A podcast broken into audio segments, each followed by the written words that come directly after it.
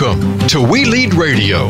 Your hosts are June Gunter, Beth Hijack, Christine Erickson, and Morgan Reidenauer. This show is a conversation that will focus on reimagining leadership to meet the reality of 21st century business and life in organizations. The conversation is inspired by timeless, natural wisdom for how to lead through uncertainty. Now, here are the hosts of We Lead Radio. Welcome. I'm Morgan Reidenauer, and this is We Lead Radio. We're back again, me and my brilliant co host, June Gunter. Hello. Beth Hijack. Good morning, everyone. And Christine Erickson. Hi, everyone. Today, we're going to be talking about how to prepare leaders for this new world of work. And to get us started, June is going to be talking a little bit about what will be needed. June? So, Today we're going to be joined by Marianne Spatola, and she has a new book out called Careers in the New World of Work. And I've had several lovely conversations with Marianne to understand her perspective. And I just want to set a little bit of context for our show and say, you know, when you think about organizations of the future, Marianne's perspective is that they're going to be more inclusive, collaborative, innovative, and technology enabled. And because that's true, leaders are going to have to look forward through the windshield about how to develop people rather than through the rearview mirror or backwards with a critical view typically reliant on performance reviews. Because the world of work is changing, the way we lead has to change with it. And I, I have asked Morgan to share a story about what she's learned about working with horses who are inclusive, collaborative, and innovative. And they require forward focused coaching as well and have a lot to teach us about what that looks like. So, Morgan, kick us off. All right. So, today I want to tell you a story called Moose in the Column of Fire. I read a lot of Harry Potter, so Moose in the Column of Fire. Moose is one of my favorite beings in the entire world. He is a miniature horse. Um, he's adorable, and I would highly recommend you check him out. If you go to our Twitter at We Lead Radio, you'll see a picture of us hanging out together. That way, you can help help yourself visualize who I'm talking about here. Moose is a miniature horse. He's extremely handsome and he pulls a wagon. He drives.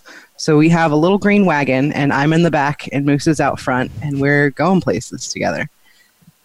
when I met him, when I met him, he didn't know how to do any of this. So we went through a process, and and honestly, neither did I. We went through a process of learning together what it takes for us to become a team and drive together, drive this little wagon. And the thing about the thing about driving is your horse is way out in front of you. You are sitting in the back in your wagon and your horse you you can't even reach him to touch him. All you have is your voice, your relationship and two little reins that are attached to his mouth. So you really don't want to do anything too difficult with those cuz you don't want to interrupt his flow. It's just a little way to signal, "Hey, will you go a little left or a little right or slow down?" So we have to build a relationship and learn these skills together so that we can work safely together while still being pretty far apart physically. And one of the things that was really important for Moose is developing his confidence and his faith in me that I was still behind him and he could still move forward without me being in front. He had to move forward, he had to go first, and he had to feel safe enough confident enough in himself that um, something terrible didn't happen and we ran off the road or into a tree, uh, which I have run into a tree before with a horse and it is really unpleasant. So, Moose has never run me into a tree. That would be Maisie who did that.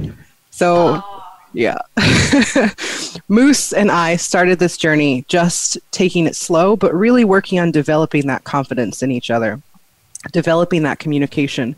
And we got really, really good. And our goal was to go to a parade and uh, be part of this Christmas parade that happens in our town. And we did, and we showed up, and we were waiting in line behind the scenes. And he was out front doing a great job, and a test came. A hot air balloon machine oh, was positioned Lord. right in front of us and hot air balloons are filled with fire. They they have an explosive column of fire that rises up to create hot air to lift the balloon.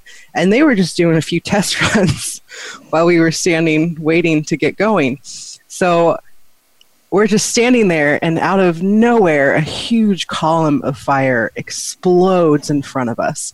And this is the moment where Moose has to trust himself and me and our team and all of this work we did together building that confidence building this communication he can't really turn around and look at me he can choose to bolt and take off he can choose to stand and those are kind of his two options so the spire explodes and he he does this little nicker which i'm not sure if you've never been around horses my co-hosts know it you know that little low worried like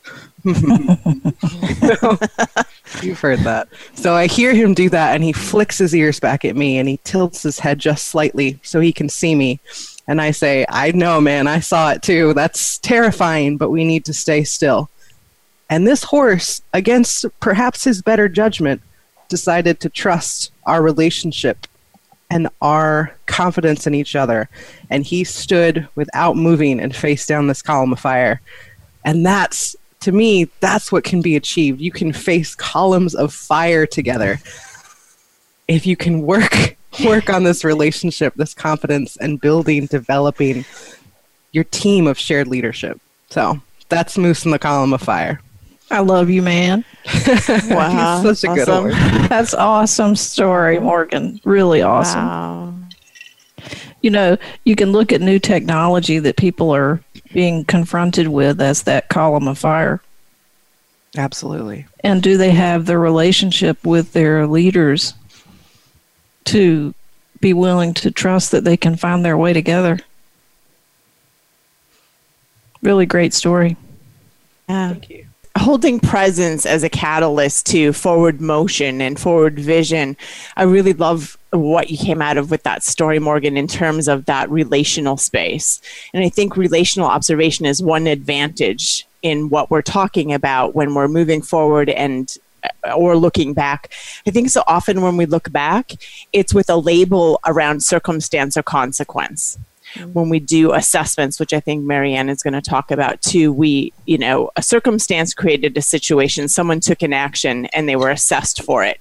And there becomes a conscious and unconscious labels. And I think I, um, that that same space has taught me so much with horses and with my own horse. Um, the horse I have is named Hunter, and he was neglected in many different ways when I met him. And when I had, I thought I had, I called in the best people I knew, different vets, body workers, everybody I could think of, to assess this horse because I, I didn't understand a lot of his ways of being. I didn't know what had happened to him. I didn't have a lot of history to go on. And so I think I was stuck in grappling with trying to find the history mm. as opposed to move forward. And then I was working with professionals who are trained to look at the history to predict the future. Wow. But what, what I had the advantage of observing was through the relationship I had with him and who he was right then and moving forward. Um, and so that's how I made my choices around who worked with him and who didn't.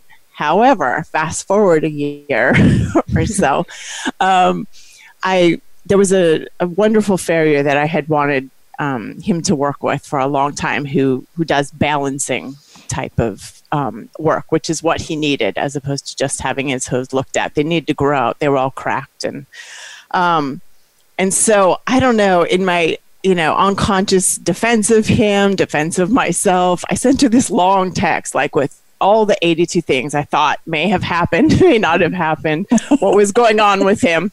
And she just replied, okay, it's nine o'clock on whatever day, fine. And I'm like, okay, I didn't scare her off. And she came and, um, I was just kind of observing her and we are chit chatting and I launched into one line of my of that conversation and she's like, Yeah, um, you're just gonna have to let all that go. We're here now. and I was like, Oh yes, I love being reminded of the things I teach. Um, and it was brilliant and it it made me shift in a way it was an invitation to another level of you know i had observed him in a way that got us that far and made me know it wasn't a lot of things that people were trying to label and put on him and limitations but it let me step back from that and really meet him where he is mm-hmm. and I, I always use this example, but when we work with new horses, it's the same thing. I, I think that rear view mirror versus the windshield and, and how to balance that or integrate those perspectives. When we meet new horses, of course, there are people that have lived with them, worked with them for a long time or a short time. They've had the op- opportunity to observe them. And it's very important to to see what that perspective is from those people because they know the horses better than we do. And so that's good information. That's the rear view information a lot of times. Sometimes it becomes present information. But if we're only relying on that information and operating from that expectation or waiting for the horse to respond in the way that we've been told the horse will respond, we're going to miss all the other cues of what's happening right now. And it's the same thing that we do in relationships. And I think um, some of what Marianne's work represents in that too. Again, back to the label of, and this is my language, but the label of circumstance or consequence. What do we do with that, and how do we get stuck in that from the past as we, as we're trying to move forward? Hmm. You know, I had a client one time ask me a question that I found so interesting. I actually had to stop what I was doing and say, "How fabulous are you for asking me that question?" but it was what is the relationship between anticipation and mm-hmm. attention?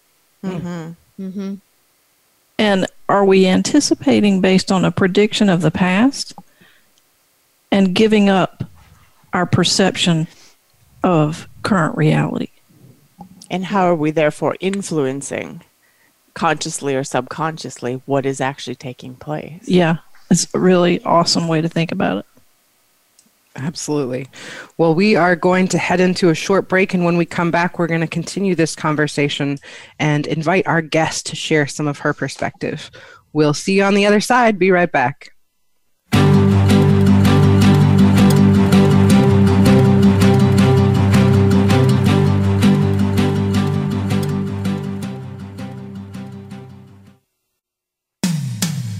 When it comes to business, you'll find the experts here. Voice America Business Network. Teaching horses on the frontier of leadership development. Get out of the office and into the field to learn what horses have to teach us about leading through uncertainty. Teaching Horse is recognized worldwide as a premier provider of executive and leadership development with horses. Work side by side with horses to apply a simple framework for leading through uncertainty. Practice using attention, direction, energy, and congruence to elevate confidence in your leadership. Contact us at teachinghorse.com to meet your executive leadership and team development goals. Are you among the many who believe it is time to reimagine leadership for the 21st century? Are you considering stepping up to a new level of leadership? If so, we have a resource for you.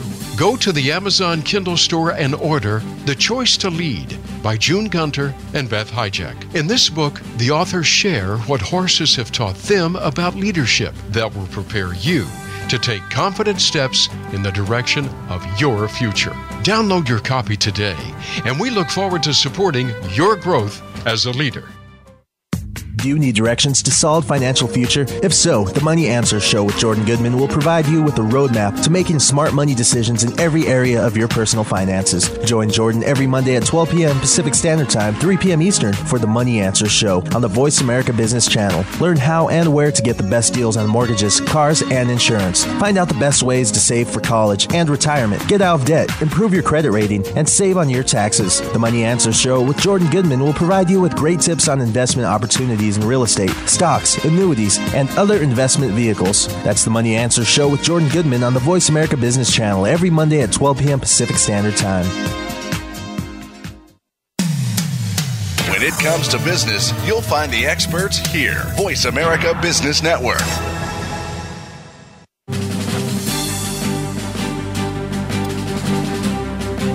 You are tuned in to We Lead Radio Tweet us at We Lead Radio to share your thoughts or questions, or send an email to leadershipconfidence at teachinghorse.com. Again, that's leadershipconfidence at teachinghorse.com. Now, back to this week's show. Welcome back, everyone. I am so honored to be able to introduce you to my dear friend, Marianne Spatola. Marianne has over 20 years' experience in the field of human capital, talent management, executive coaching, leadership, and organization development a- uh, across many different industries. And what I love about Marianne is she has the ability to, to think with an academic perspective and also make it practical for people to apply, which is a real talent to be that kind of bridge. And I also really appreciate Marianne because um, she's a passionate educator and she teaches a lot of people about what's coming in this evolving workplace and what that will mean for them, both as a, a person who's building a career and a person who's becoming a leader.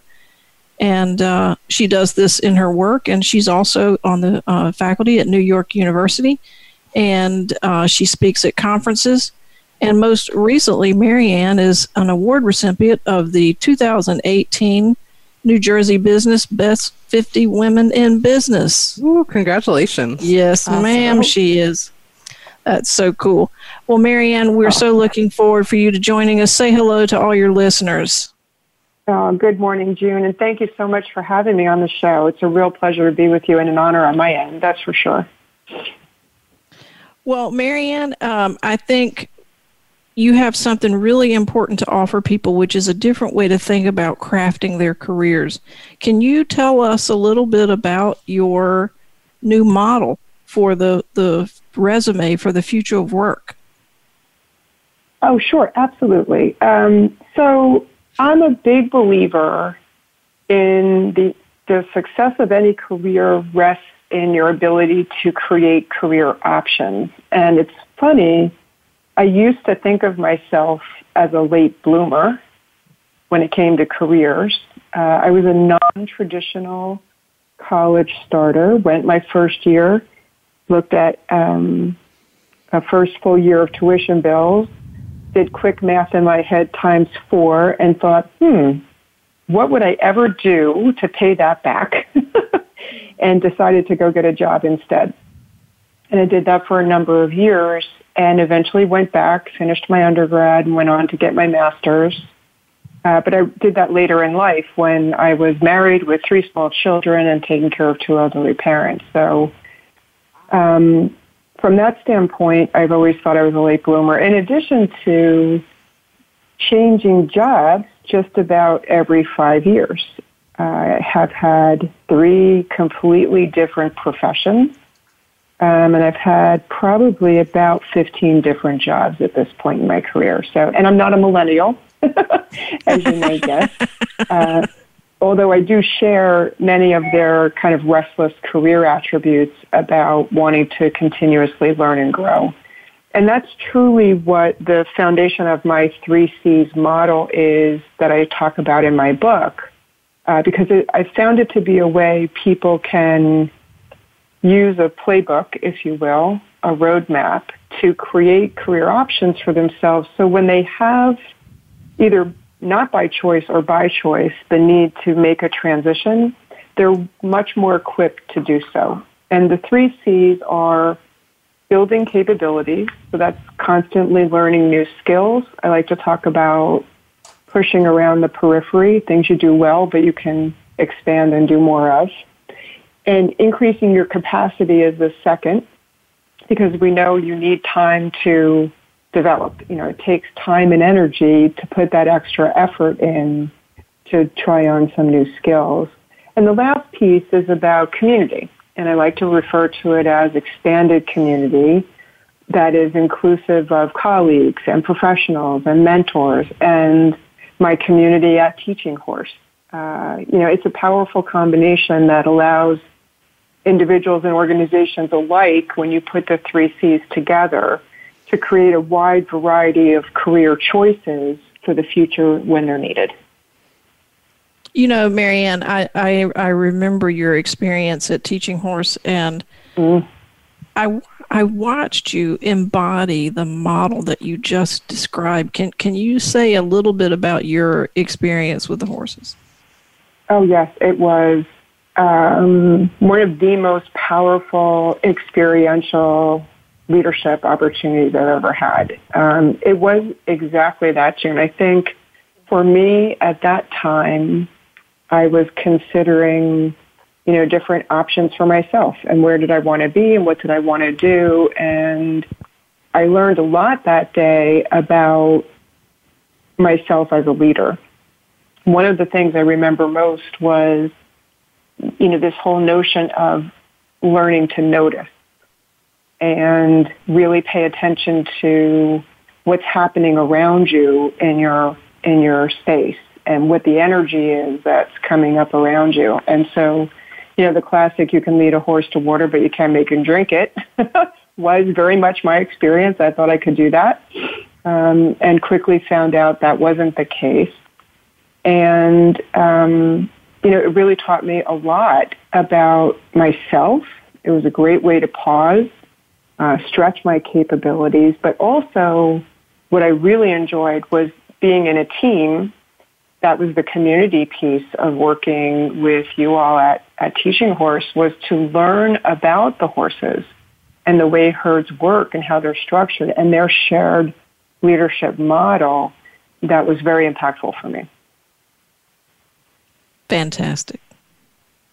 So, what would be advice that you would give people now who are dealing with the reality that um, of impermanence that people mm-hmm. expect to change periodically in their careers or jobs how do they handle that from your perspective you know it's interesting and a, a, great thought i get that a I get that question a lot or some form of it. Um, what I find is people are either laggards, they've been very comfortable doing what they've been doing for a long period of time and, and not necessarily paying attention to what's changing in the world around them, and then they have a job loss and they get struck with this, you know, instant sense of reality that the world has changed.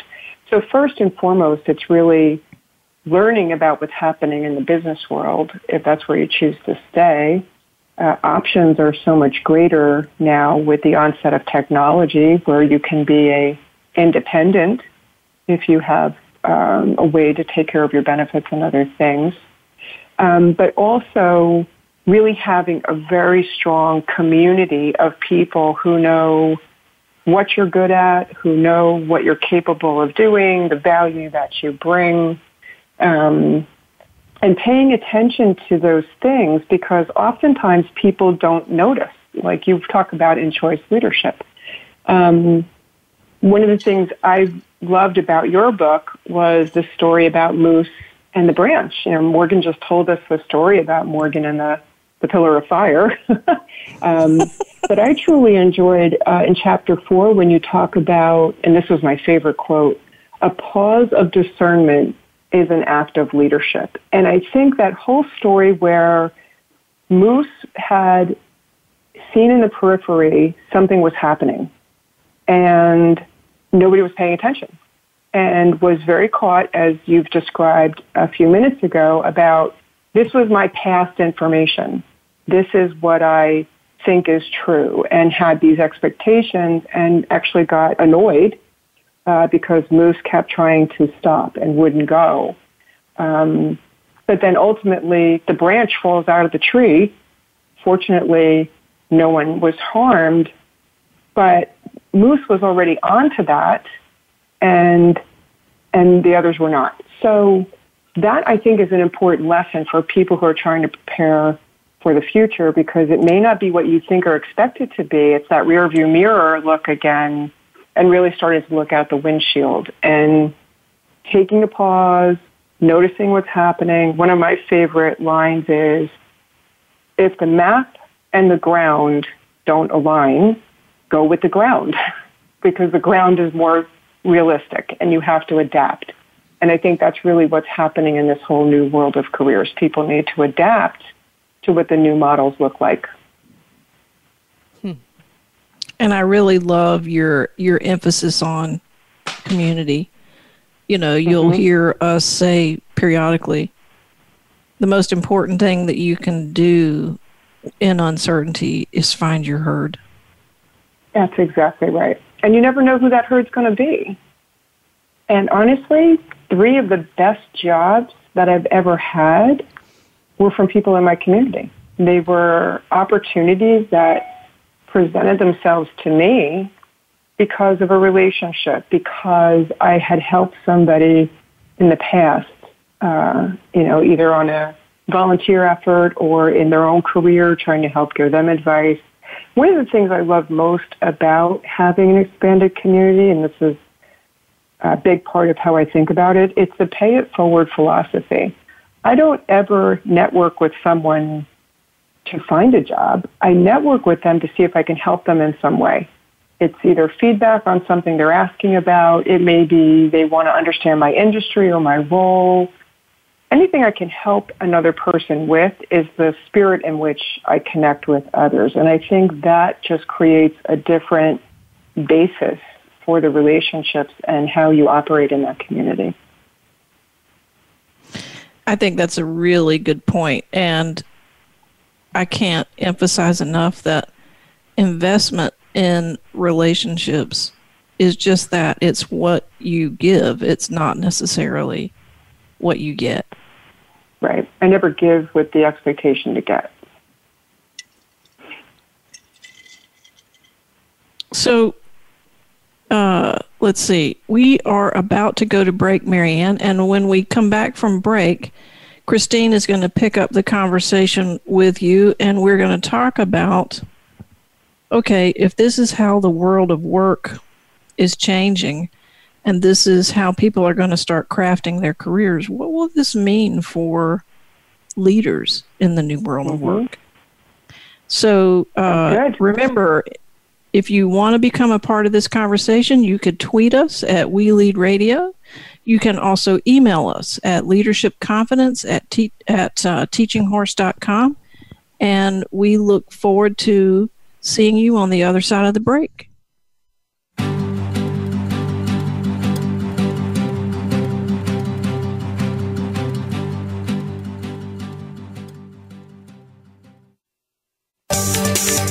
From the boardroom to you, Voice America Business Network teaching horses on the frontier of leadership development. Get out of the office and into the field to learn what horses have to teach us about leading through uncertainty. Teaching horses, recognized worldwide as the premier provider of executive and leadership development with horses. Work side by side with horses to apply a simple framework for leading through uncertainty. Practice using attention, direction, energy, and congruence to elevate confidence in your leadership. Contact us at teachinghorse.com to meet your executive leadership and team development goals. Are you among the many who believe it is time to reimagine leadership for the 21st century? Are you considering stepping up to a new level of leadership? If so, we have a resource for you. Go to the Amazon Kindle store and order The Choice to Lead by June Gunter and Beth Hijack. In this book, the authors share what horses have taught them about leadership that will prepare you to take confident steps in the direction of your future. Download your copy today, and we look forward to supporting your growth as a leader. Have you become a member yet? Sign up now to become a member of Voice America. It's always free and easy. Plus, you get to take advantage of some great member benefits. Get unlimited access to millions of hours of on demand content across all of our channels. Keep track of your favorite episodes, shows, and hosts in your own customizable library. Find out what shows you might be interested in based on your favorites. Plus, you get insider access with our newsletter. Membership gives you more. Sign up at voiceamerica.com and click register at the top right. Voice America Business Network, the bottom line in business.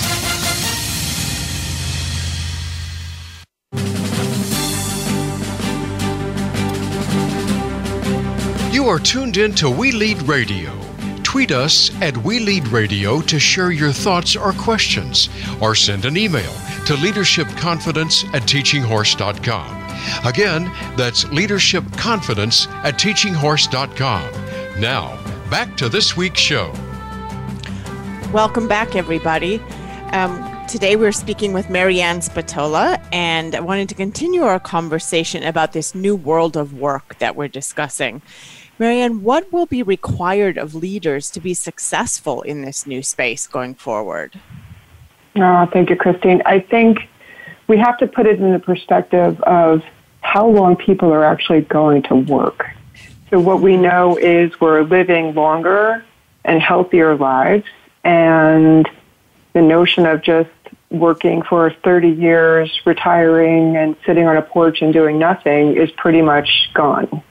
Um, people are going to work for 30, 40, 50 years of their life, so it's a, a career, lifelong career. And mm-hmm.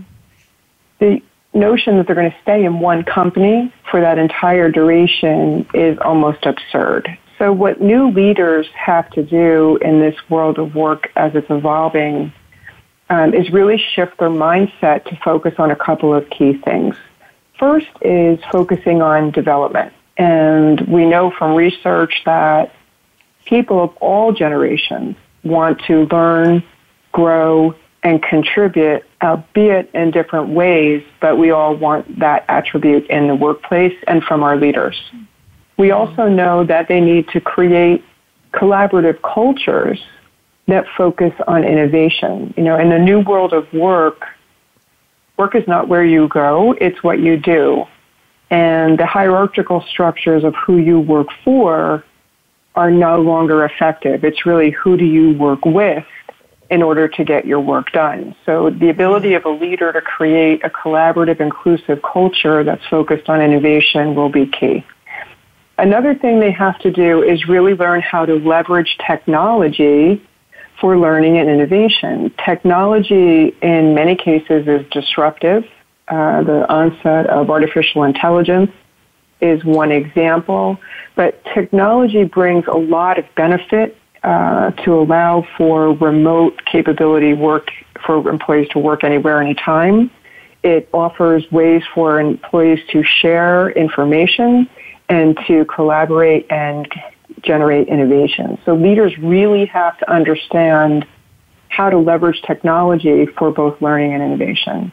And the last piece really is designing workplace that will enable uh, what I call human and machine collaboration. And so these new pieces like artificial intelligence are here to stay. We're going to figure out how to make them work and there's a lot of you know hype about it, and people are afraid that uh, we're going to lose jobs and all this other stuff. It's not really unlike any other revolution we've been through before. If you think about the Industrial Revolution and the onset of factories, people were worried everybody's going to be out of a job. And that's the same as here. So what we have to figure out is how do we get humans and machines to work together and embrace what a machine can do for us that really lets humans add the value I think we were intended to. Things around empathy and strategy, creativity that machines really can't do, at least not in, maybe not in my lifetime, but maybe sometime mm-hmm. in the hmm. future. So I think those are really the key things I see uh, for leaders to be focused on so we can really help people be effective in this new world of work. Oh, thank you for that. I like that last piece of what you said. I don't know if you could say a little bit more about that, focusing on you know the the technology or the machines.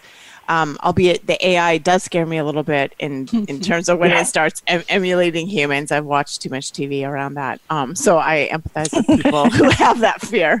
Um, however, I really I really appreciate that piece you said about um, focusing on you know where our greater Mm-hmm. humanity mm-hmm. is, even, I'll say, our capacity to empathize and for creativity. I'd love to hear more about how that could free yeah. us up And I can give that. you a quick example. Uh, in my recruiting team in a former company, mm-hmm. um, it wasn't AI, it was different forms of technology, but we used mm-hmm.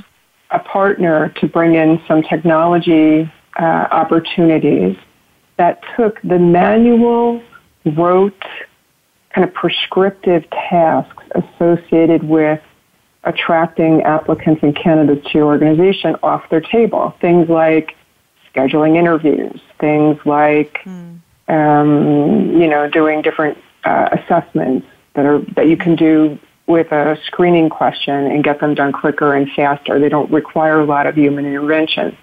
And what that enabled them to do was really focus on three key things. One was really knowing uh, the jobs that they were recruiting for. So they were able to spend more time with the business leaders in the areas they were supporting to understand mm-hmm. those jobs and what the challenges were and what the opportunities were.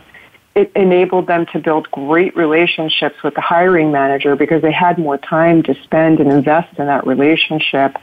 And it really put the the description and the understanding of our company culture in the hands of the people who were the most capable to do it. And so when they were talking with people who were applying and, you know, eventually came in for interviews, they really had a good relationship with them coming in the door and they had the ability to describe what's it like to work for a company? What would you really love about it? What skills do you need to really work here? Those are the things you can't really put in the hands of a machine. And so we use the technology in a way to take off the, the tasks that were taking a lot of time but not adding a lot of value and shift their focus to the things that really only a human could do and do well, and they had much more time to invest in that. Wow, thank you for that example. So I hear you saying that it's um, really the non relational tasks mm-hmm. in a sense, are where exactly. we can really leverage this to create a better culture or leverage that culture of community through relationships, even in those everyday things such as mm-hmm. HR. That's a really powerful shift. Yeah, and intentional. And they were they really liked their role better because mm-hmm. they didn't mm-hmm. have to do all those mundane, boring, routine things that mm-hmm. you could mm-hmm. automate. Yeah, kind of carrying the functional weight of those things that get in the way. Mm-hmm. That's really powerful example. Yeah. Thank you. Beautiful. Yep, everybody was much happier. Mm-hmm. What about my co-hosts? What what do you hear in this conversation? What comes to mind that leaders will need to be successful in this space moving forward?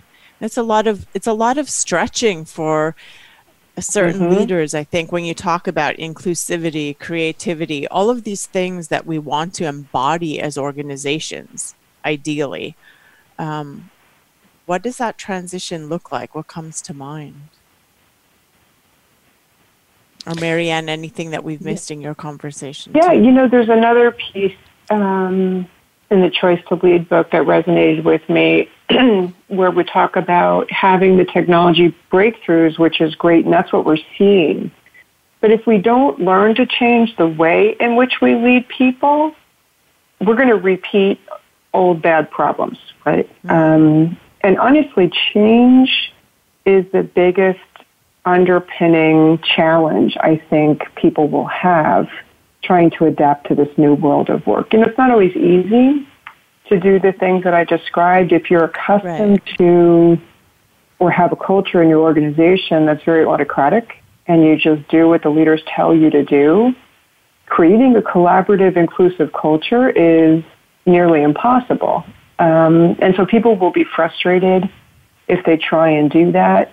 Um, but it is an opportunity to bring great change, positive change. I think that will be much more accepted. I'll give you another classic example. So my youngest son, millennial, uh, followed in my footsteps, studied HR, had a summer internship at a pharmaceutical company near our home, and they gave him the impression that he would have a chance to rotate through the different areas of HR and learn the different functions, so he was quite excited about it. And he went to work the first week, first day, and they sat him in a room. They had no computer. And they just gave him a bunch of books you know, things to read through, which he did. Okay, so some of it was orientation, compliance. He understood that. He came back the second day. They gave him a little project to work on, still no computer, hmm. and handed him paper copies of Excel spreadsheets. Hmm. And they hmm. asked him to do a, a manual eye check from one pile of paper to the next to find the differences. So as you might expect, my millennial's eyes rolled back in his head, like, what are you kidding me? They handed him, seriously, they handed him a ruler, a highlighter, and a pen.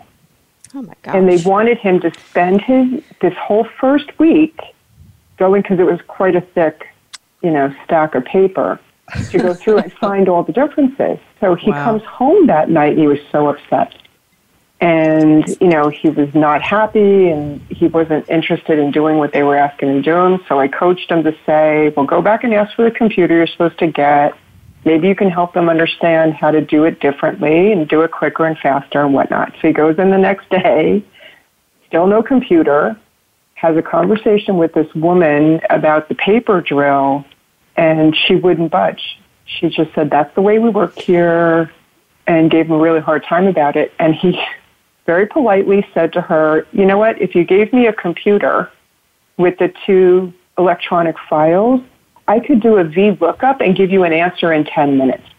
He said, This is not working out for me, and this is not the uh, impression I had when I came in for this opportunity, and he quit. Wow. And he came home and he was so upset, and he's like, Mom, I just quit. but I said, wow. Okay, so it's an internship but, you know, it's a subset of what happens day to day in the real world. And it's because people are unwilling to change, unwilling to accept the, the new features technology can bring. And, and the next generation coming in will not tolerate it. They're more yeah. confident. They're more willing to make a move. They do make moves. So we and they're, don't they're more familiar with the technology, it, to be fair. Right. Yeah. Thank you for that example, Marianne. Yeah. Um, that's an unfortunate experience. I was hoping it was going to be like a wax on, wax off moment, you know, and, and um, didn't, didn't really get there for your son. That's unfortunate and good that he knows what he wants, you know? Yeah. Um, so that leads, that example leads me to the question that when we come back from break, maybe um, I'd like to invite you for any closing thoughts or maybe a quick thought on this. How do we create the desire for that cultural change? So mm-hmm. if, for how do we do it? How do we create the desire for that in spaces such as what your son experienced? So we're going to go to a quick break and we'll be right back with Marianne. You can tweet us at We Lead Radio or email us at leadershipconfidence at teachinghorse.com. We'd love to hear from you. We'll be right back.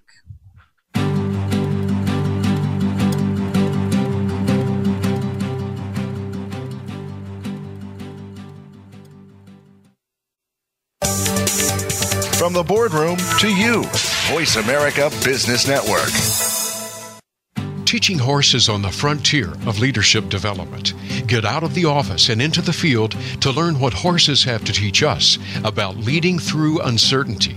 Teaching Horse is recognized worldwide as a premier provider of executive and leadership development with horses. Work side by side with horses to apply a simple framework for leading through uncertainty. Practice using attention direction, energy, and congruence to elevate confidence in your leadership. Contact us at teachinghorse.com to meet your executive leadership and team development goals. Are you among the many who believe it is time to reimagine leadership for the 21st century? Are you considering stepping up to a new level of leadership? If so, we have a resource for you.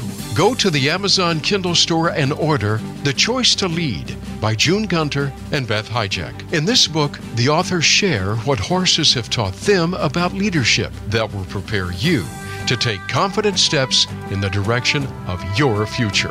Download your copy today, and we look forward to supporting your growth as a leader. Have you become a member yet? Sign up now to become a member of Voice America. It's always free and easy. Plus, you get to take advantage of some great member benefits. Get unlimited access to millions of hours of on demand content across all of our channels. Keep track of your favorite episodes, shows, and hosts in your own customizable library. Find out what shows you might be interested in based on your favorites. Plus, you get insider access with our newsletter. Membership gives you more. Sign up at voiceamerica.com and click register at the top right. Voice America Business Network the bottom line in business.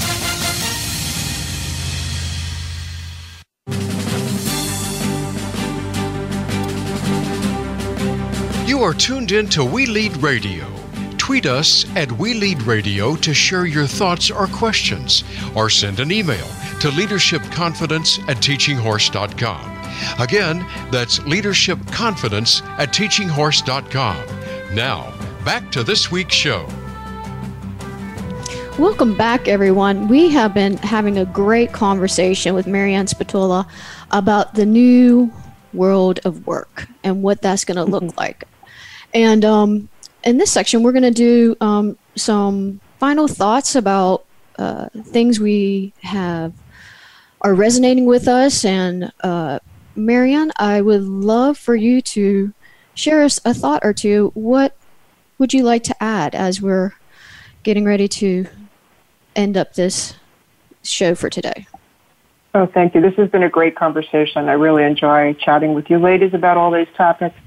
Um, I do think this is an exciting time uh, to be a human resource professional specifically. I think our profession has uh, tremendous value to add to an organization and for our people.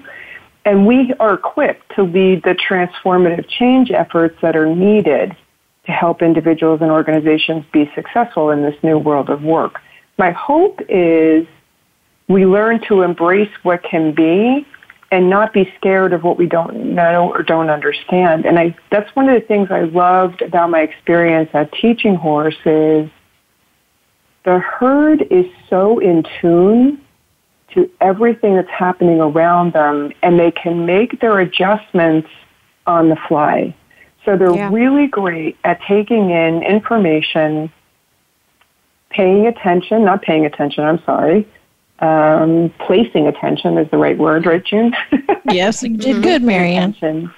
Um, but truthfully, you know, being that awareness of what's happening around you and learning to go with what you see and not just what you believe. And I think that is so critical if we're going to be successful in this new world of work.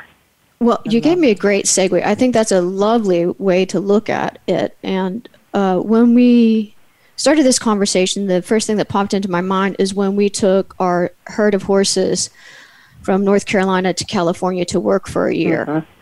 And uh, one of the things you said was uh, about who do we need to work with?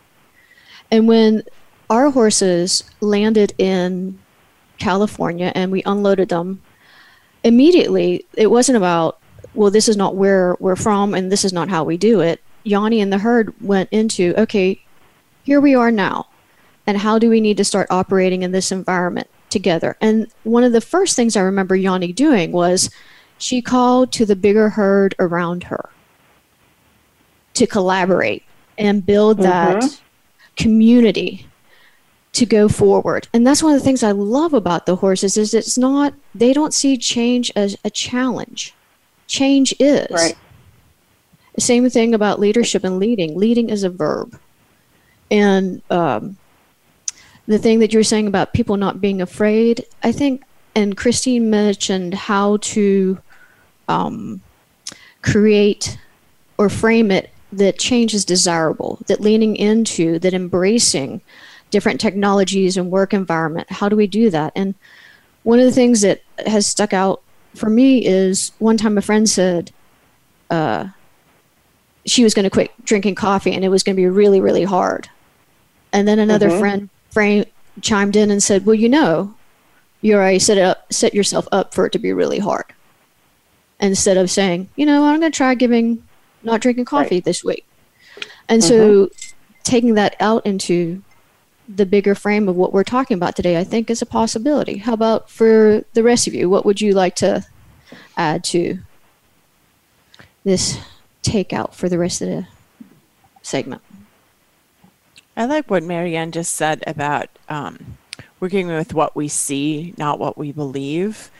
And I've been thinking about this a lot in the context of my horse as well, and just the idea of rescue animals mm. where um, we we have this idea this label kind of follows them and it's kind of like what we talk about with mm-hmm. employees mm-hmm. how, how that can follow them and so we have these unconscious assessments as well as conscious ones that were what we believe to be or what may have happened at one time but where are we now and so i'm always playing in that space of when i say oh well this horse is a rescue horse or a rescue dog well they were at one time that was right. one transition but who are they today you know and i think the herds absorb those things as well too the, again those changes i don't think they they stop and say well we're this because this happened at this time they're always looking at now and it's integrated into the experience and identity but it's not it's not limited in for, forward movement and so i really like that what you see not necessarily what you believe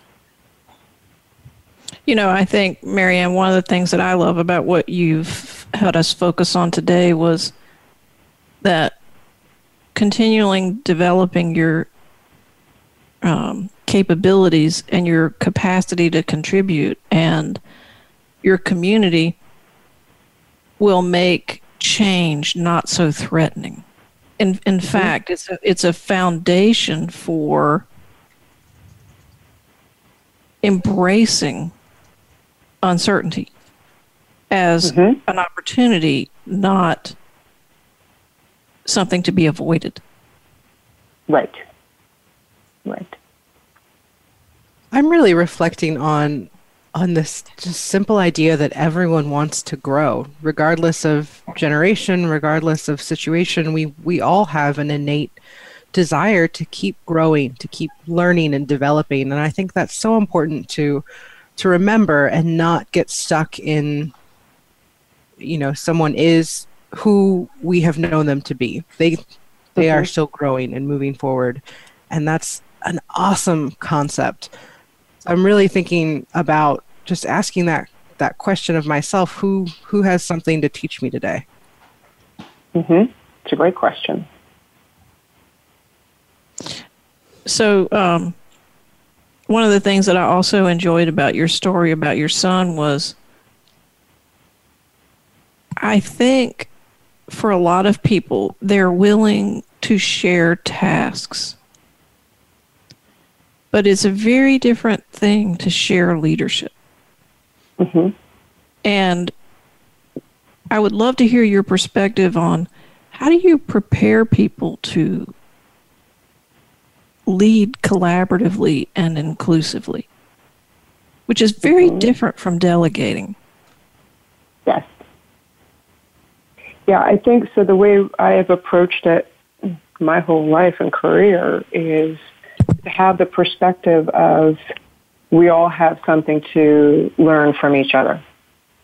And when you look at it through that lens, instead of making a judgment about how somebody approaches work or how they think about different things and really valuing the way they do it and trying to understand, being curious about what that can offer and putting in, in the big umbrella of learning, I think is the biggest uh, advantage and way I've seen people be successful at it. Um, and there's research to prove it.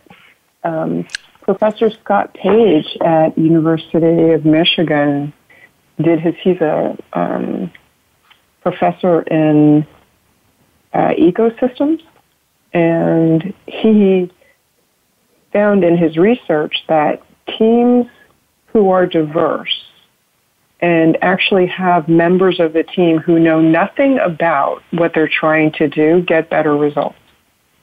I love, love that we can bring it back to research. I think that's so important. Unfortunately, we mm-hmm. do need to bring the show to an end. Thank you so much, Marianne, for being with us and sharing your perspective. Thank you so much to all of our oh. listeners. Oh, Please remember you can tweet me. us, you can email us. We would love to hear from you. Go forth Thanks. and find your herd. See you next time. Thanks a lot, Marianne.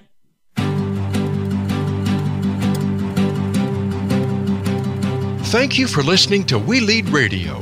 Be sure to join your hosts, June Gunter, Beth Hijack, Christine Erickson, and Morgan Reidenauer next Monday at 7 a.m. Pacific Time, which is 10 a.m. Eastern Time, on the Voice America Business Channel. And we'll see you on this same path next week.